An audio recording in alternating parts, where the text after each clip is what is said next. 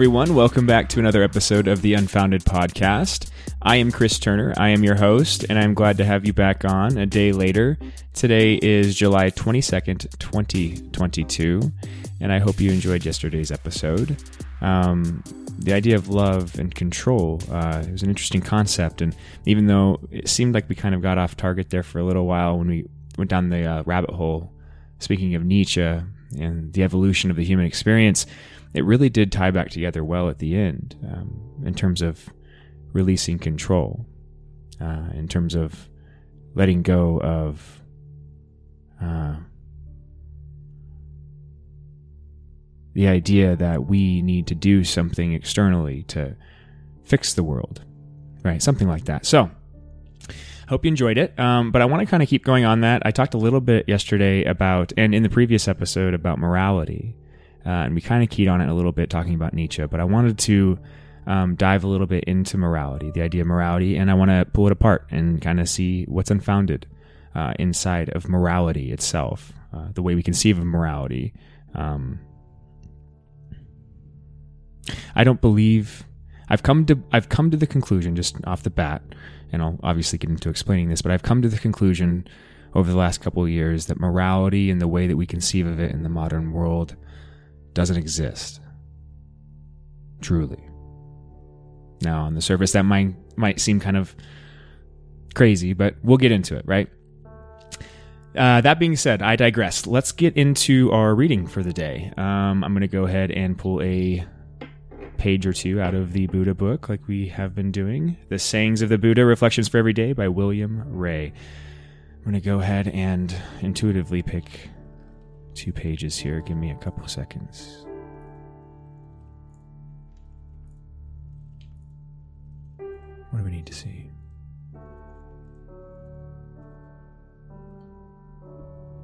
Okay.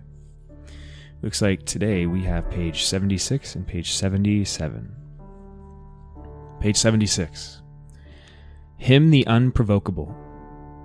Him the unclouded mind freed of all lustfulness, void of all indolence, guide of those on the brink, is master of birth and death. Him the unprovocable, him the unclouded mind, freed of all lustfulness, void of all indolence, guide of those on the brink, is master of birth and death. And so this speaks of um, being something that's constant, right? being unprovocable, unclouded, having an unclouded mind, and free from lustfulness. So, this speaks of what we were talking about yesterday of being free of actually the need to control, and then also free of the things externally that would control you. It's an odd dynamic, right? As you let go of feeling like you need to control things, the things externally that you feel like you're controlled by go away. It's interesting, right? The world is a reflection of you. But as we get through this kind of illusion of control, we start to realize that um, we are the masters of our own fate. Right. Moving on to page 77. This one goes These are my sons. This is my wealth. In this way, the fool troubles himself. He is not the owner of himself. How much less of his sons and his wealth? Hmm, that one's confusing. Let me read it again. These are my sons. This is my wealth. In this way, the fool troubles himself. He is not the owner of himself. How much less of his sons and his wealth? okay, I think I got it the second time. I don't know if you guys did right? But from what I'm what I'm getting from that is um, the first the first two lines are a statement. The fool they're referring to is saying, "These are my sons, and this is my wealth. These are the things that I have. This is me." You know, the sons are representations of the fool. The the money, the things, the house, the car, you know, all the things. The things. These are me. And this says the fool troubles himself, causes himself problems because he doesn't own himself. And because you don't own yourself, you don't own anything else. You know, we are not um, finite beings. Uh, the world isn't finite and the universe isn't finite, so there's no way in which we can own something like that. This is mine, even me. you know? Because where did you come from? Where did you come from? Do you know? And if you don't know what you are, then how could you really own yourself or your experience? So, these were interesting, a little different to start off start off the day here. I'm going to go ahead and pull a uh, oracle card for us. We didn't do an oracle card yesterday, so let's do an oracle card today and see what we get. Angels, ancestors, and guides, please be with please be with me now. Guide me to the cards that we need to see, the advice we need to hear.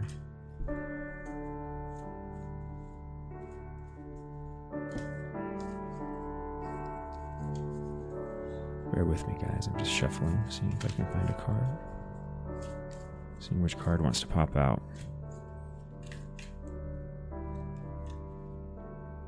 Hmm. Interesting.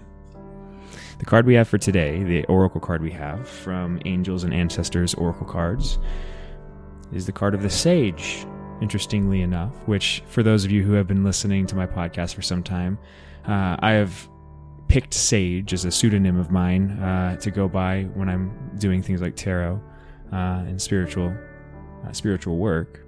But this is the card of the sage. The sage is a term that was used to describe uh, spiritual masters of the past. Uh, philo- philosophers tended to describe um, other philosophers, past philosophers, as the sages, right? So thinkers, um, people that are connected high to the to the divine and deliver messages um, kind of intermediaries between the 5D and the 3D kind of a thing. This this card is beautiful. It has a an older gentleman um, dressed in kind of what looks like Indian garb, uh, with a long beard, and he's riding on a leaf with a peacock feather. You know, and and he's sitting under a tree, similar to the card that we saw yesterday, the Four of Cups. Except in this one, there's no on his face. There's a look of peace and happiness and contentment. And he's looking right at you, kind of in a way like tempting you to ask, What are you writing? You know? Um, content working on whatever it is he's working on.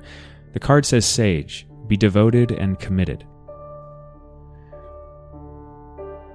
So um, he's writing on a leaf, which the leaf would usually represents the earth and the physical world, right? So um, the way I'm the way I'm seeing it is is that this is representative of, of being devoted and committed to the things that you've established in this world that you care about. Um, delivering the messages that are true to you, right? Um, sages take things that are from the spiritual world and they translate them into a physical into the physical, literally through speech, kind of like what I'm doing right now, right? So before me speaking right now, there was no message to be heard.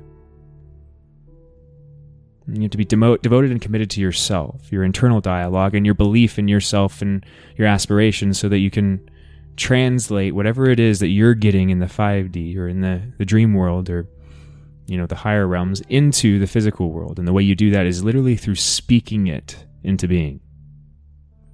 Language is exceedingly powerful. It's magic. Language is magic. And Jordan Peterson talks about this. But one of the best ways you can start to actualize yourself and change your life is to start speaking to yourself properly, out loud. Right? Be kind to yourself. Allow yourself to make mistakes.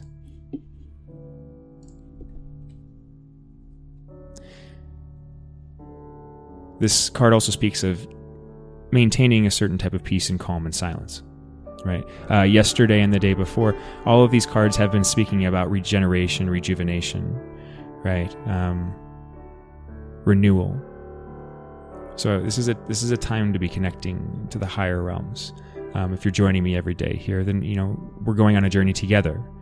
and we're being guided together to connect to the same energy. It's not different. What you connect to is not going to be different than what I connect to. We all go to the same place when we simplify, when we meditate. right.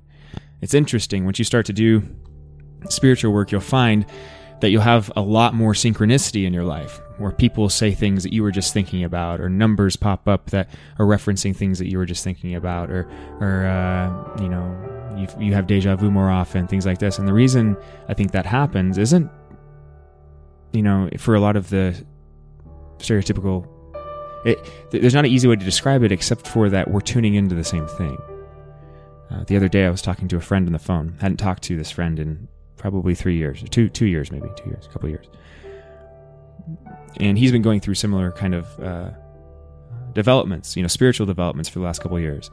And so, um, called each other up and kind of started to get caught up. And we're talking on the phone, and it's not going to be, it's not going to seem as relevant to you guys um, because you know the it's it's it's an anecdote of my anecdote of my life. But um, the the figure of Peter Pan has always been, uh, especially recently, very significant to me, important to me. Something like a representation of my um, the way I view my higher self, right? Um, when I when I try to picture myself in the higher realm without all of the without all of the complications of the physical world, you know, like I feel I feel internally like a Peter Pan type figure, like a very childlike figure that kind of wants to spread the joy and love that he feels inside. You know, doesn't want to grow up in a way. Why should we grow up? Uh, and sorry for the phone going off there in the background if you can hear that. Um, but because uh, it was so special to me. Um, I didn't expect when I was talking on the phone to my friend for him to bring up Peter Pan in a context of spirituality. Um, we were talking and talking about a specific thing, and then all of a sudden he's like, he he literally told me effectively, "Hey Chris, you know, like, um, he brought up Peter Pan in the context of me without me saying anything." And it was one of those moments where I was like hit, like, what the hell? Uh, I told him I was like, dude, you're you're you're keen on something right here because this is very significant to me, important to me, especially recently. Uh, and I think the way that that stuff happens is is is through what I was talking about, through like the simplification.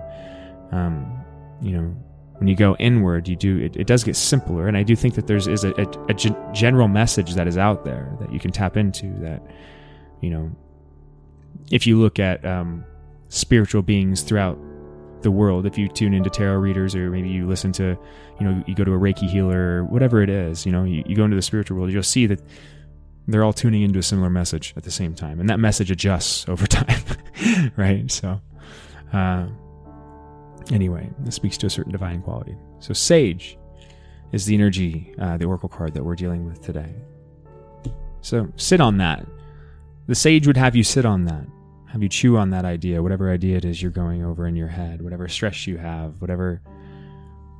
Maybe it is whatever idea you've been having for a while that you've been holding in your head. It might be a good day to kind of journal or get it out. You know, make it real in some way. Speak it out into being. If it's just, even if it's as simple as like been wanting to do something and you say out loud, like, "Yeah, I want to do this," instead of just constantly imagining it in your head or daydreaming, just saying, "I'm going to do this." Today I'm going to do this, or today I'm going to start the process of doing this.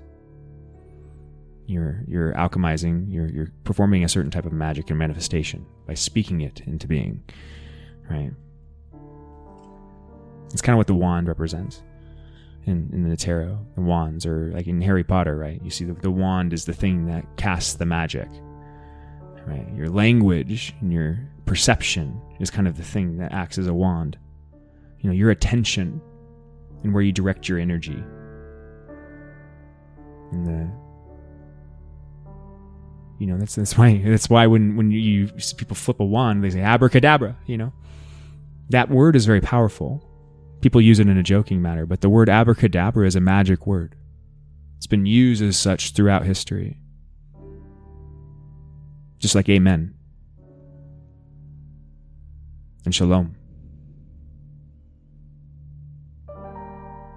Namaste.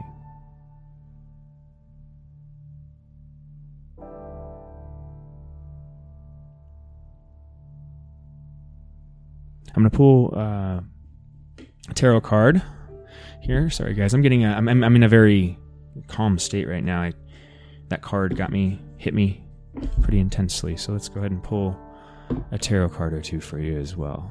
What tarot cards do we need to see today? What more guidance do we need, Angels Ancestors guide?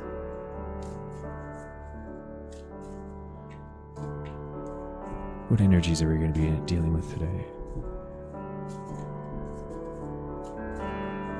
What guidance do we need?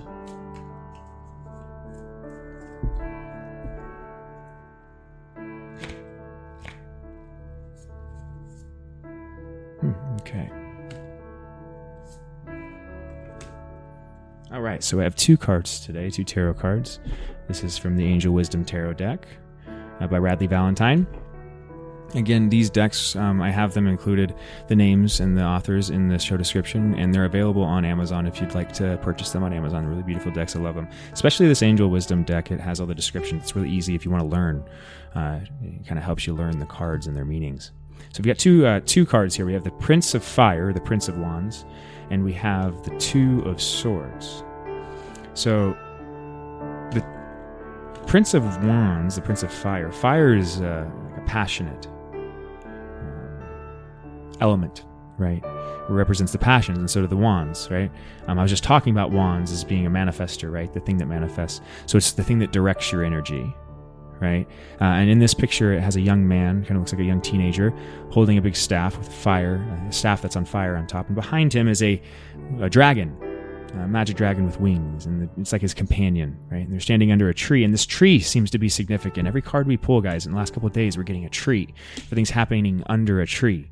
What does the tree represent? Let's look. Let's look that up. What does a tree represent spiritually? Is there something there? What does well, I know it represents life to some degree.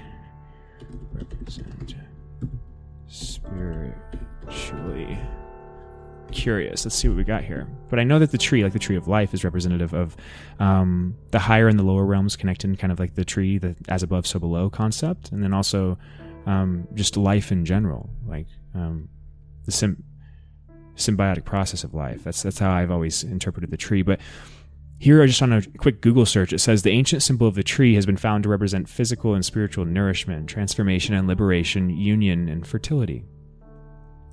Often seen as a symbol of femin- femininity due to its long branches and flowing leaves, the trunk is seen as masculine. Okay, so the leaves are seen as the more feminine aspect, and the trunk is more masculine. Um, but this seems like it fits in nicely with what we've been picking up energetically, right? That this is a time of nourishment and transformation. excuse me, liberation uh, from the old ideas, right? What, what cards did we pull a couple days ago? Regeneration. Um, you know, it was essentially a death card, release. Uh, that's that's what that liberation is, right? But in that liberation is, a, is there's a there's a, a, nourishing of the new, uh, a birthing of the new, uh, and that's what this um, card speaks of to some degree, but it also speaks of having enthusiasm in those passions, you know, being enthusiastic, optimistic, creative, impatient to some degree, and um, expecting news of exciting opportunities. So you may have been uh, feeling a little stagnant lately, or we have been in kind of this autumn season, right? Maybe you're feeling um, that the slowness or kind of the lack of um, opportunities maybe keeping you down or feeling like there's uh, nothing to focus on to pull you out of the place you're in. But um, this card speaks of there being new opportunities in front of you today, or whenever you're listening to this, right? Um, that there's going to be a new opportunity presenting itself soon, and uh, that it'll allow you to become more creative. Um, it'll allow you to express yourself creatively, kind of manifest something that you've been uh, desiring for a while. Um, and this process will be kind of uh, this will help you fuel those passions. So as you create something that's passionate, as you create something that's you, uniquely you, you'll de- de- develop a bigger fire inside to create more of that, more things that are you, right? So um, the only advice that this card would speak of is, is to, to finish that process. You know, if you feel passionate about something, bring it home, right? And then the other card we have today is the Two of Swords, which the Two of Swords um, usually represents swords uh, in this deck is represent it's, it's, representative of the mind, right, of thoughts, and uh, it's interesting because the two of swords has a on this card it has a, a, woman. She's standing in front of water which water usually represents emotions. But the water is at her back. She's not looking at the water. So this speaks of possibly being a little shut down to your emotions or not wanting to tap into the emotional side of yourself. And uh, she's holding two swords in front of her crossed right forming an x um, and it she, there's this feeling when you look at the card that she's stuck right? She's at a crossroads. This card kind of represents crossroads, literally with an X, um, visually signifying it. And so the Two of Swords on the card says being unable or unwilling to make a decision. Uh, follow your own heart rather than trying to make others happy and pretending there is no problem or over analyzing a situation.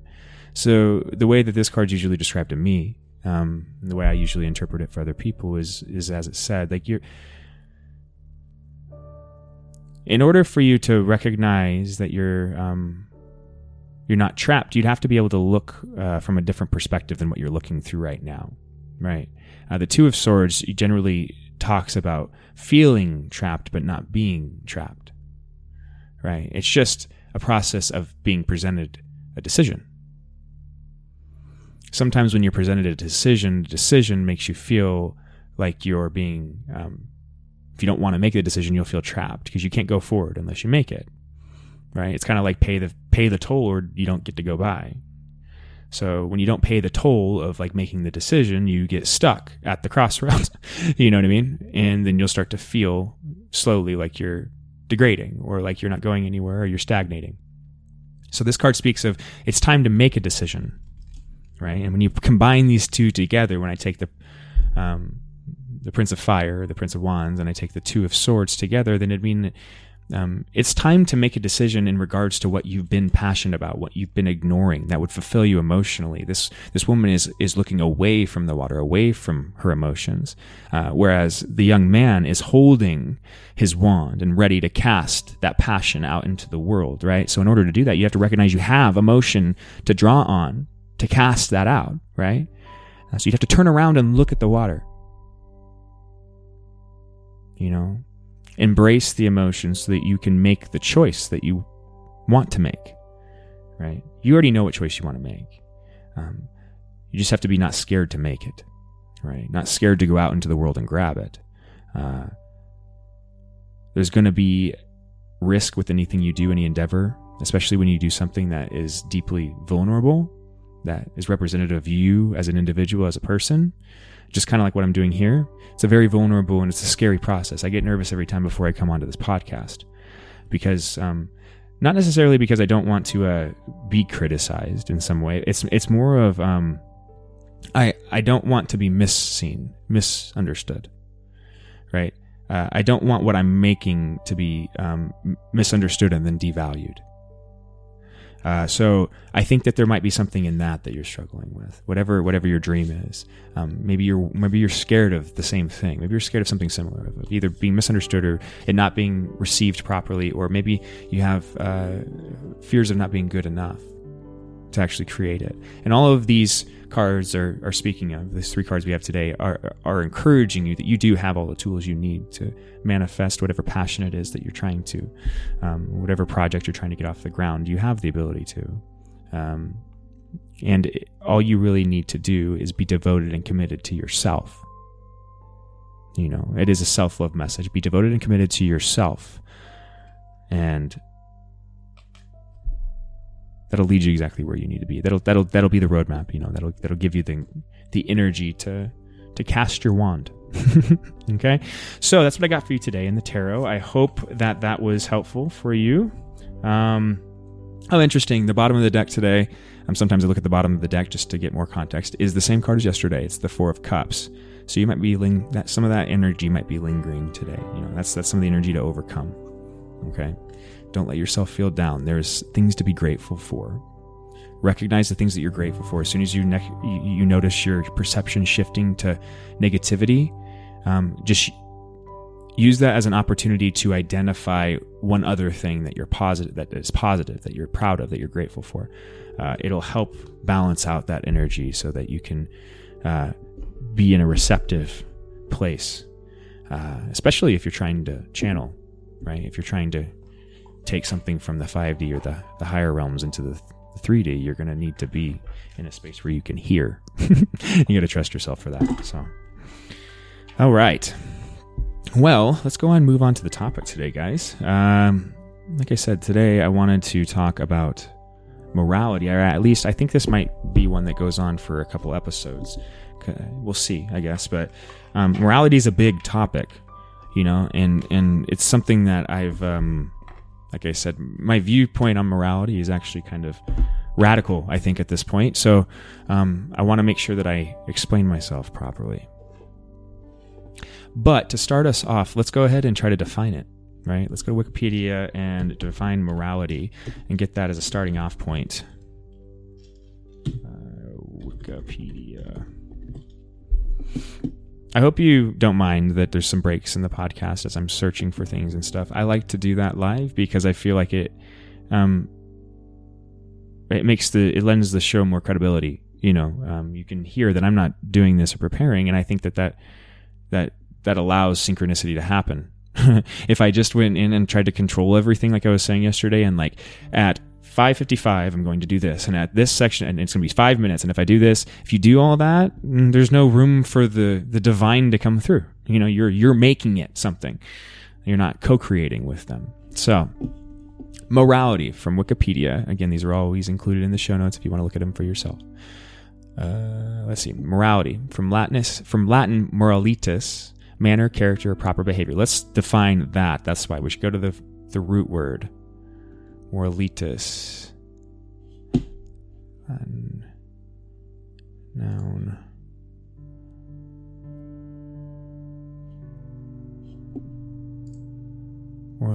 Sorry, guys. I'm trying to figure out if this has a different definition or if it is just.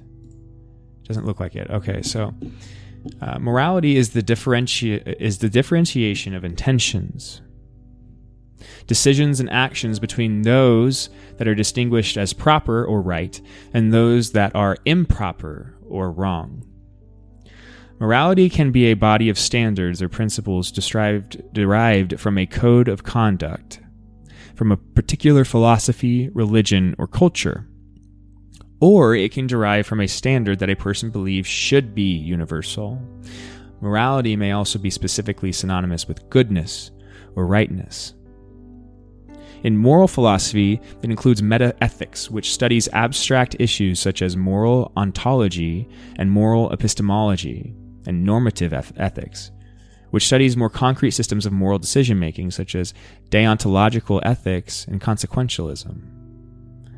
An example of normative ethical philosophy is the Golden Rule, which states one should treat others as one should like others to treat oneself.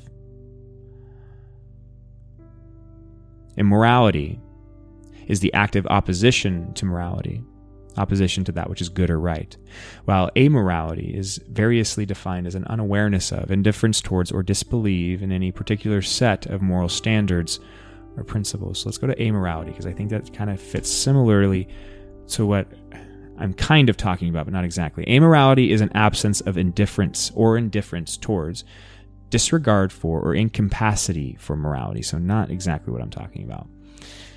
Some simply refer to it as a case of not being moral or immoral.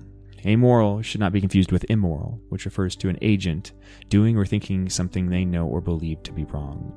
Morality and amorality in humans and other animals is a subject of dispute amongst scientists and philosophers If morality is intrinsic to humanity, then amoral human beings either do not exist or are only deficiently human. Interesting, right? Yeah, what do you do with the people that don't operate morally? If moral, if you assert that morality is a fundamental human characteristic. A condition sometimes described as moral idi- idiocy or antisocial behavior disorder.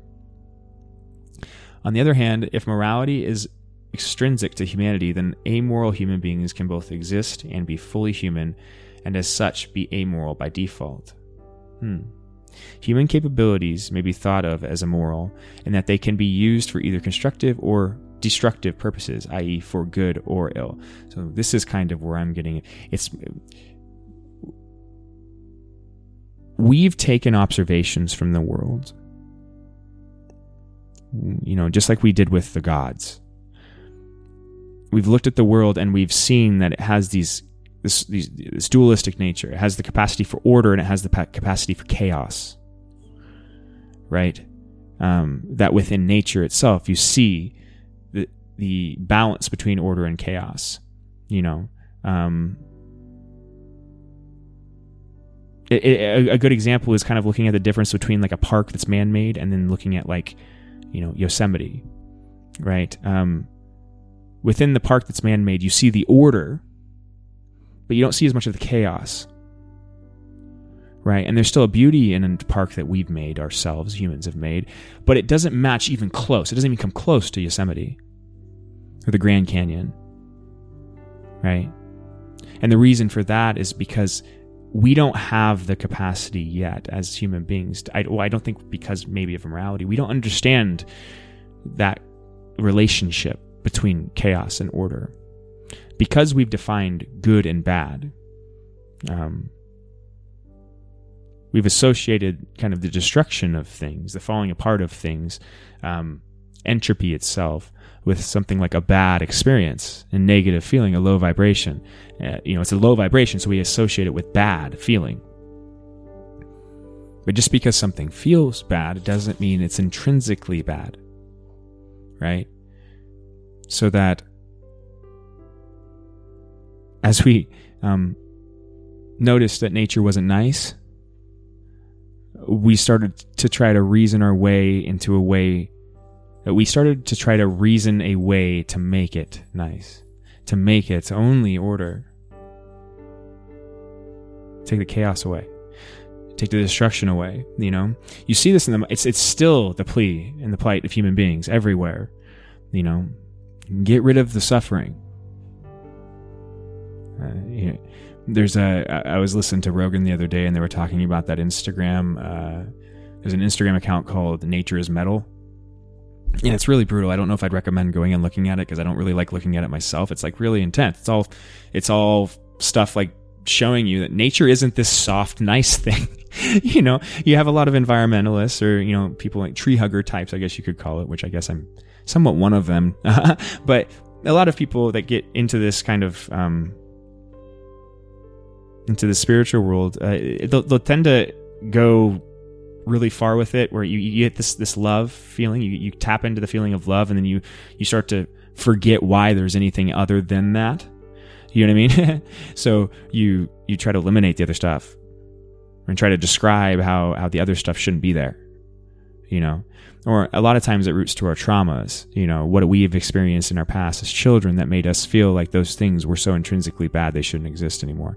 You know, um, there's a lot of things that you could identify as that. this world is filled with low vibration stuff too.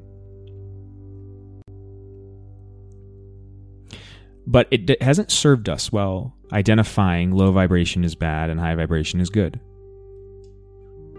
uh, it's actually caused us in many ways to misinterpret ourselves individually at an individual level and then to misinterpret the entire entirety of existence. It's a real big problem.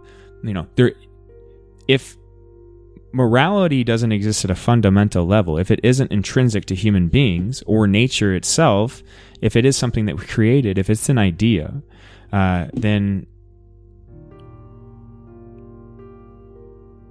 if we assume that it is a natural law and try to implement it as such, um, try to implement anything, we'll we'll mess this whole dynamic up. You know, we'll mess the whole system up. Um, we'll infight. We'll kill each other. We'll label each other as bad things. You know, evil. uh, you, you, know, you, you, watch Star Wars. I've talked about this before. Take Star Wars. It's one of my favorite movies. Um, stories in general, mainly because it has this hero and villain dynamic built into it with Luke Skywalker and Anakin Skywalker. And how Anakin is, you know, always seen as the chosen one in episode one, two, and then in episode three, you see him turn and twist based on the experience he has in the world, the low vibration experience. He's being trained in the force. He's being trained in love and using the power of light and love to kind of as as a as a a, a protector you know, as a defender.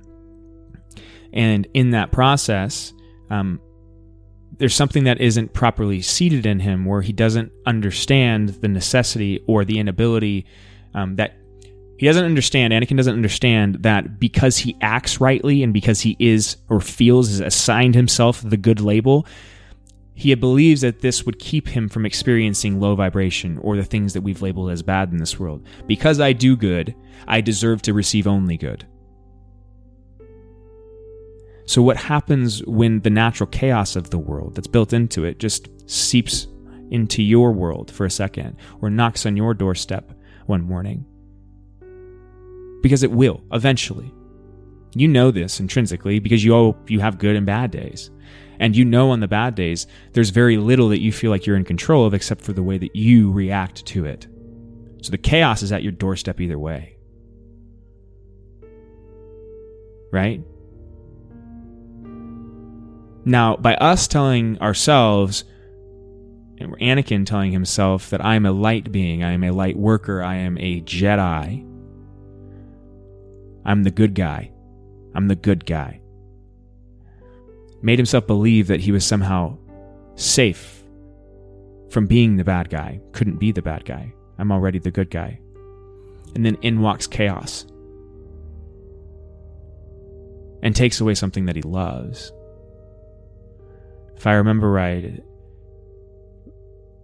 the the main bad guy, I forget what his name is, um, the senator dude lies to him and tells him that Padme is his wife and his pregnant wife was killed, but she was. I think he lies to her. Something happens. Anyway, the low vibration enters his life, the chaos enters his life. And once it does, he loses control because the idea of fairness creeps in. I've done everything right. I've been the defender, I've been the protector, I've been the light for other people. And this is what I get? Life's not fair. If you want proof of that, look at the life of Jesus. If you think you do good, you get good, look at the life of Jesus. Is one of the biggest lessons in that story. Because you do good does not mean you get treated well. It actually means the opposite a lot of the time. Unfortunately. It's a hard pill to swallow. When you do good, when you act in a high vibration, you attract low vibration. It's, it's like a picture, you know, one of those bug zappers with the light and moths flying to the light. Zit, zit, zit, zit, zit, zit. You know, every time it zits, you're not, it doesn't feel good. you know, that's chaos entering your life. You're still the light. It doesn't, it doesn't keep the moths from coming around kind of a thing, right? So there's this way in which you have to be a strong, open eyed thing something that isn't just good in the way we define good, isn't just high vibration because it leaves you weak. Something that recognizes that it is both, can be both at any time. Because Anakin didn't recognize he could be Darth Vader, he became Darth Vader. So that what you watch in the rest of the story of of Star Wars in episode three, four, and five, which is the original ones, right? Um, you see Luke, who is his son, who is, you know, the baby of Padme, you know, that, who ends up surviving, and he ends up kind of coming up as another chosen one and fighting against Vader and there's this whole, you know, huge dynamic of Luke, I am your father, and this recognition that they're attached, that the, the greatest evil in the universe, as Luke sees it, is actually him, is part of him. He came from the greatest evil in the universe and he's supposed to save it. What? How does that work? Right? And at the very end of the movie, Vader sacrifices himself to save Luke. Luke is about to die. Emperor uh, Emperor Palpatine, that's the name of the guy that, that lies. Emperor Palpatine is killing him with the, the, the lightning, and Vader is laying there, and Vader can't stand to see his child. Love is what saves Luke. Vader is as far gone as he could possibly be. Anakin hasn't been a thing for years. He's been mutilated, he's been hidden, you know, he's done things that he could never come back from. But still, when it came down to it, love shone through. And in the end, Anakin is the savior of that story. Luke doesn't do anything. Darth Vader's the hero of Star Wars. Darth Vader is the one that, you know, saves Luke and defeats Palpatine or enables Palpatine to be defeated, right? So, what does that mean? Well, I think it means in order for us to properly embody, um, to be what we should be, we need to understand that there's that Darth Vader and there's that Luke inside of all of us. There's Anakin and a Luke inside of all of us. The hero becomes the villain, and the villain becomes the hero. It is the hero story, the true hero story, not the one that Disney usually shows you, right? the hero, and I guess that's not true. Uh, in most Disney stories, you'll see the hero goes through a dark night of the soul. Usually, there's this, you know, every hero story has kind of this going away from themselves so that they can come back stronger, regaining the strength. The Lion King is a good example of this, right? Simba running away, being lied to, similar to what happened to Anakin, right? Scar murders Mufasa and then lies to Simba and says that you killed your father, run away, never come back. And so he does. He runs away from himself. He runs away from the bad thing, the negative vibration. But if he would sit in that, he'd recognize that he isn't the enemy. He wasn't the thing that killed his father. Even if he took what Scar said as true and Scar was lying, he still wasn't responsible for Mufasa's death. But he allowed the fear of being responsible for Mufasa's death to push him away to make him into something else. And it turns him away from his true being, his true calling. You know, he turns into this kind of lazy thing. Hakuna Matata. right? And he's supposed to be a king. And he's doing nothing but laying around eating bugs, singing. You know? That's when Nala comes in and says, like, hey dude, wake the fuck up. You're a king. How does that happen? How does the waking up happen? Through love. It's powerful, folks. There's a lot of examples of it. Good and bad doesn't exist. Nietzsche is the person that first that I first learned this from. Let me find a quote from him. I guess I'm really Nietzsche's really close. He must be one of the Ascended Masters around right now, guys. Quote from Nietzsche on morality. so the first thing that popped up, let's just go to Nietzsche is so harsh, you know, he just he he delivers bombs, man. This is the first one I found. Friedrich Nietzsche. Morality is just a fiction used by the herd of inferior human beings to hold back the few superior men. so, uh, you know, uh, for those of you who don't know, Nietzsche was also used, um, interpreted inappropriately and used by the Nazis as like kind of a, a justification for their um, supermensch or their supermen idea. It was completely and utterly um, misinterpreted. His work was not about eliminating people and stuff like that. There's some there's some stuff that you could be you could say is questionable.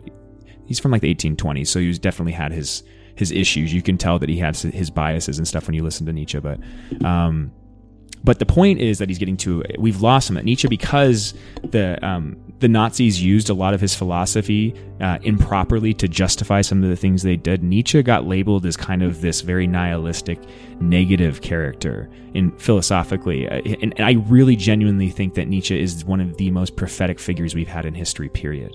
He's, he's, he's somewhat of a Nostradamus more than a philosopher. He's predictive. He's, he, he's prophetic. Um, but he says morality is just a fiction used by the herd of inferior human beings to hold back the few superior men. So, in that context, he's viewing morality as a way to control people, right? And then if we view it that way, how would how would that have come to be? Well, where does morality stem from? Where where do people generally tend to look to find a moral message in the world? It's usually from religious institutions, right? In the Western world, it's you know the Catholic Church.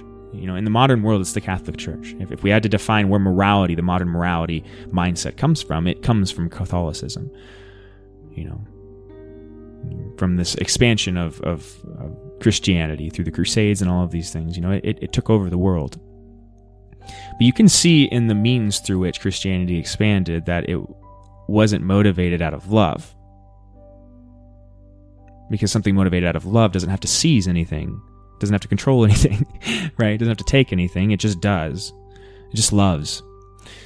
And so murdering millions of people in order to show them the light of God doesn't make any sense in that context. you know, which I think most people agree on. But it seems ironic that we take our morality from that institution, the institution that spread itself through being immoral. Huh. So then, what is morality?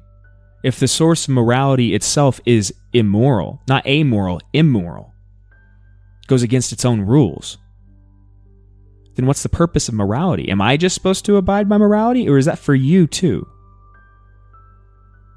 Right? Is that for you too? It doesn't seem like it. Hmm?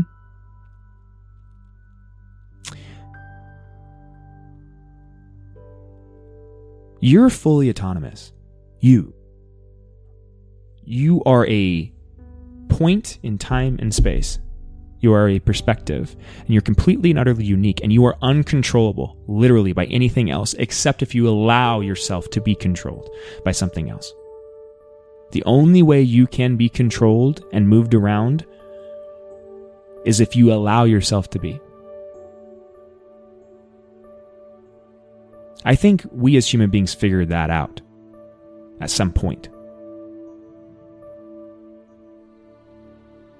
I think we spent a very long time figuring out how to get people to give us that control. Because we tried for so long to kind of escape the ego. And in that, we kind of built it, you know, competed with each other, tried to control each other. We labeled each other as enemies, you know, we warred with each other. We, we, we, we, we made more, we, we made moral enemies out of the other because the other made moral enemies out of us, you know. We looked at the experience of being, you know, in a confrontation with another group or another person and f- the feeling of being hurt by them or having something taken from by them uh, that all of that low vibration excuse me that chaos we blame on them intrinsically and say that we don't have the same qualities. You know our group isn't doing the same thing even though you're you're fundamentally doing the exact same thing. You know when you're in a war or a fight or whatever you're doing you're destroying and you're pillaging and you're you know low vibrating everywhere. Right but um,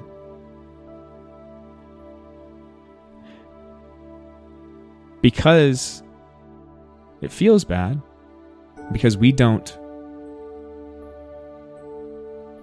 under we just it's that simple misunderstanding of not understanding what feels bad isn't bad inherently.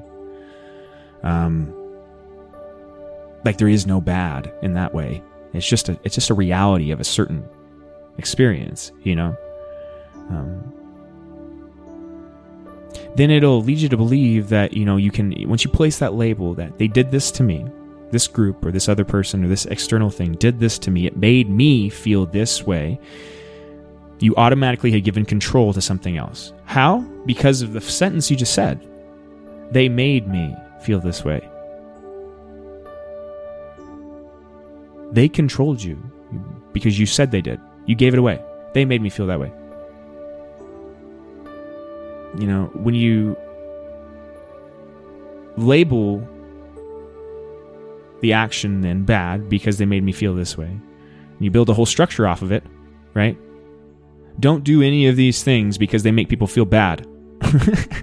and bad is bad. Do good.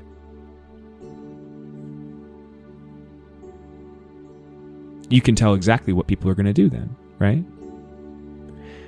Here's the thing. If you know that people aren't if you know like if you were the person that was developing morality when it's not like one person developed it right? But if you knew that morality wasn't real but you were going to develop something like a moral law or philosophy you'd recognize that people were going to continue to act in low vibration ways regardless right?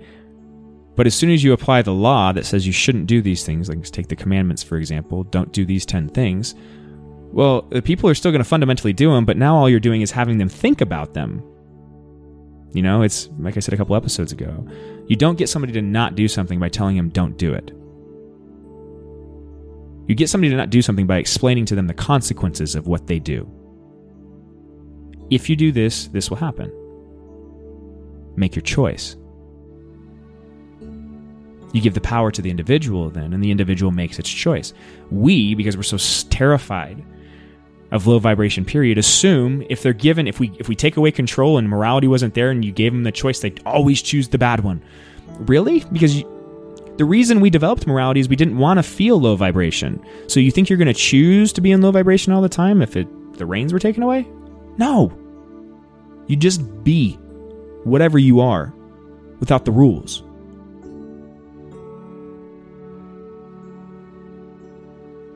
You just be. And the funniest thing is, when you look into the world, the people that preach moral philosophy or morality outward tend to be some of the least pleasant people to be around. Because you can feel this projection happening. There's an identity and an ego that's massive. It can be built, that is built fundamentally on the idea of morality. Here's the good things in the world, here's the bad things in the world. Go do the good things, don't do the bad things, right? Okay. Well, some people recognize that they should go do more good things and then also recognize that they're never going to be able to not do bad things completely, so they just you know, like many people do, many Christians do, you know, ask for forgiveness. You know, you're a sinner. You're, you're, you're, you're born with original sin. You're fallible. You're never going to be perfect, but as you make mistakes, you're forgiven already. Just ask for forgiveness, kind of a thing. Right?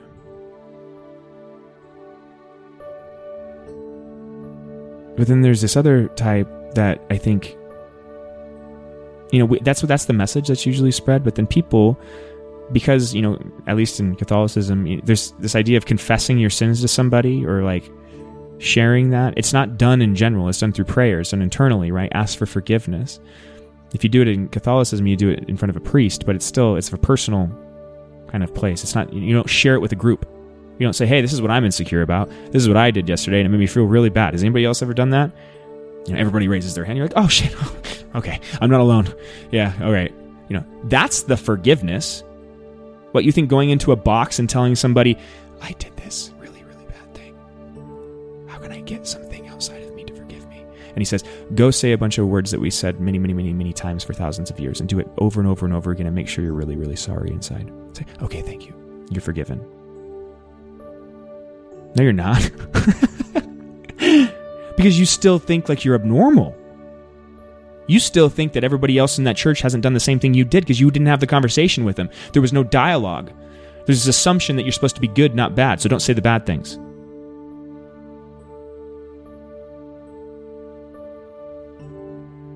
people that preach to you morally, it's painful to be around those kind of people. And the reason is, is because they're some of the biggest hypocrites in the world. You can sense it. You don't have to tell somebody to do good. and as soon as you try to tell me to do something good like that, you know, that I should be doing something better than what I'm doing right now, it tells me everything I need to know about you. Right? I don't think that having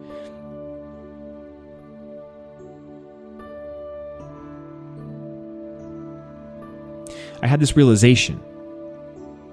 I'll kind of explain what happened. You know, I was going through um, my dark night of the soul, and I, I was uh, felt really alone, and I was going through this kind of panic and that loneliness feeling, and I was you know, screaming out to God, you know, begging, praying, screaming for relief from whatever I was feeling. And I finally got to a point where I was fed up and I just said, you know, I don't believe in you anymore. I don't believe in you anymore. I'm done. I'm done praying to you. I'm done asking for help. I'm done pretending that you're listening because you never answer. And when I said that, it got so still. I noticed that I had had a chaos, a certain type of chaos inside of my head for a really long time. These voices that would go around and around, this constant anxiety about whether I had done something wrong, whether I had, you know, was just a fundamentally flawed person, whether I had been born wrong, you know, like. And for some reason, when I said that, those fears went away. It, it quiet, the, the noise went away. And I remember laying on the bed, it was a really vivid experience, and feeling this calm and wondering what I had just done, but not panicking. Not like, oh God, did I just deny God? Is God going away now? It was it was the opposite feeling. I actually, oddly enough, felt like for the first time in my life I connected to God. By doing that. And how would that happen? It was the first time that I realized what Nietzsche talked about yesterday that God really isn't external to you. I had been talking to God outside of myself. I had labeled myself as a morally bad thing. And because of that, I was begging that external thing, just why did you do this to me? Why, you know, why did you move the whole world against me? Why did you make me feel this way? Why did you why would you make a thing as horrible as me? You know? And it was all an illusion based on a lie that is morality. That is meant to keep you thinking that God is outside of you. So that you constantly give your power to something outside of you.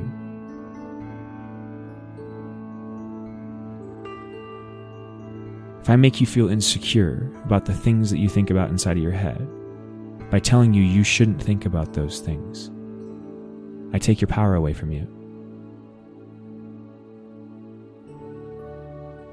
In order for you to be who you need to be, you need to be confident in what you are and speak whatever it is that comes into your mind. Because you are God, and that's God speaking. Every time somebody opens their mouth, it's God speaking. But when we tell people that they need to filter what happens inside of their head, that they need to control themselves and make themselves into something other than what they already are, you know, you're a sinner. You were born with this. Fix yourself. You nasty thing. How dare you try to compare yourself to something like a god? Get on your fucking knees and pray. If that doesn't sound like control, I don't know what is. We just don't use those words so people don't hear it that way, but that's what's happening. Get on your knees. Why would something that's you have you get on your knees for it?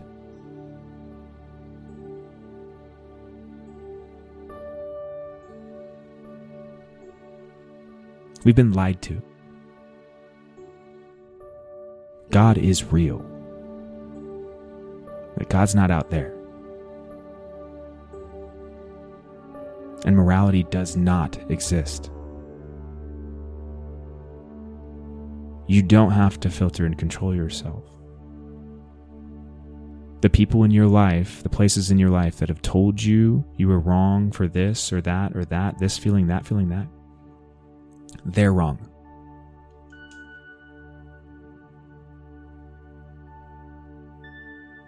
Because they all feel the same way and they're liars. If there is a sin, the only one I can see is lying about something like that. The most fundamental sin would be severing somebody else from God. You tell somebody they're immoral, that is exactly what you're doing. Now, you may say, Chris, look at the world. There's all these people that do horrible things. Well, you think that that's okay? Absolutely not. No, I would never want to do those things. I would never want to experience a lot of the stuff that happens to people in this world based on the ways that people take advantage of them, you know, or treat them or mistreat them. There's a lot of low vibration stuff in this world. And it's very hard because of how deeply morality is ingrained for us to not think of it as it's hor- it's bad. It's bad. It's horrible. Yes, it is. It is. I get that. It is. Yes. It's not going to change. Not in the way that you're thinking. Go watch Nature is Metal if you really want to prove this point to yourself. The animals aren't nice. Nature's not nice. Is nature moral? You tell me you go watch a monkey tear another monkey apart and eat it alive and not have an ounce of emotion while it's doing it. Just nom, nom, nom, crunching on like heads and, and fingers and stuff like that while it's screaming. That's the kind of stuff that's on that kind of. you think that that is moral? Apply your morality to a monkey. Apply your morality to anything in nature. Anything. Is a snake moral? Is a lion moral? Is a monkey moral? Well, they call us big monkeys. If the monkeys aren't, then what happened to us? Right? What, we somehow think that we didn't come out of nature too? We came from the same thing. Science says, evolution says we all developed from the same point. Right? So the monkeys and the lions and all that, none of these things are moral. They don't, the moral law doesn't apply to them, but moral law is universal and applies to all of us? Doesn't make sense. okay, so let's go fix all the human beings. That won't do shit for the bears and the lions and the tigers. They're still going to eat each other and rip each other apart. Bears will eat their own young. That's why the mama bear has to hide the cubs. Morality doesn't exist. All you have to do is look into nature and recognize you're a part of nature. You are Mother Earth. you know, you come from the earth. So, that being said, if we're not moral beings, then what are we? If our purpose here is not to make the world a better place, then what is it?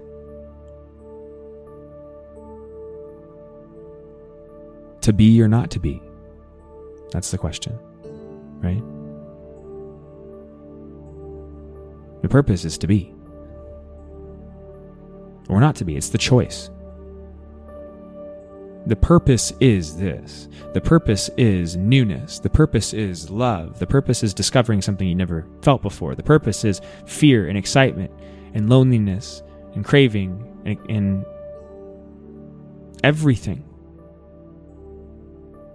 The purpose is seeing everything with clear eyes.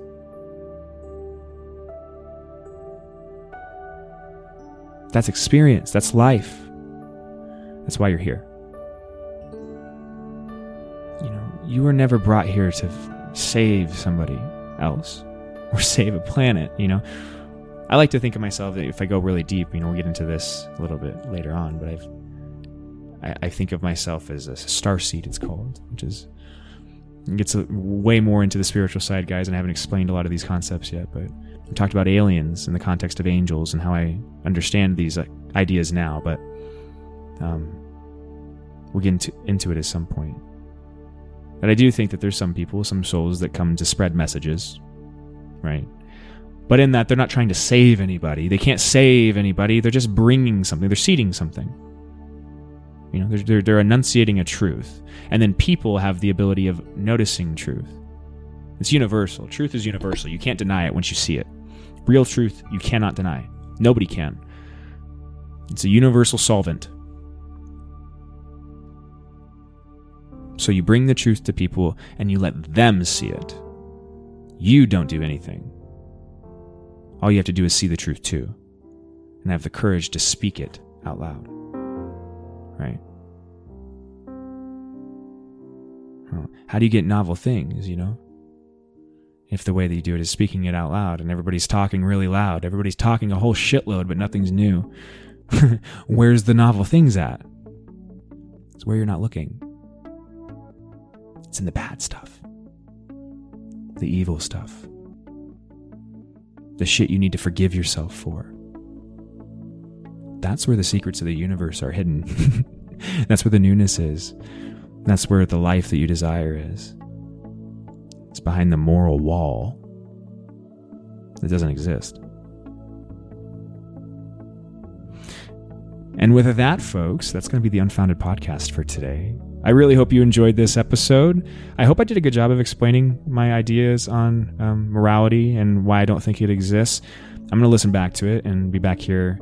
Uh, I don't know about tomorrow. Maybe tomorrow. Tomorrow's Saturday. I might come back tomorrow or I might take a day off. Um, but the next episode, I'll go back over it a little bit and make sure that I I've covered it properly because morality is a big topic and it's confusing and it's scary also at a fundamental level to try to play with the idea that morality doesn't morality doesn't exist. I mean, it's very scary.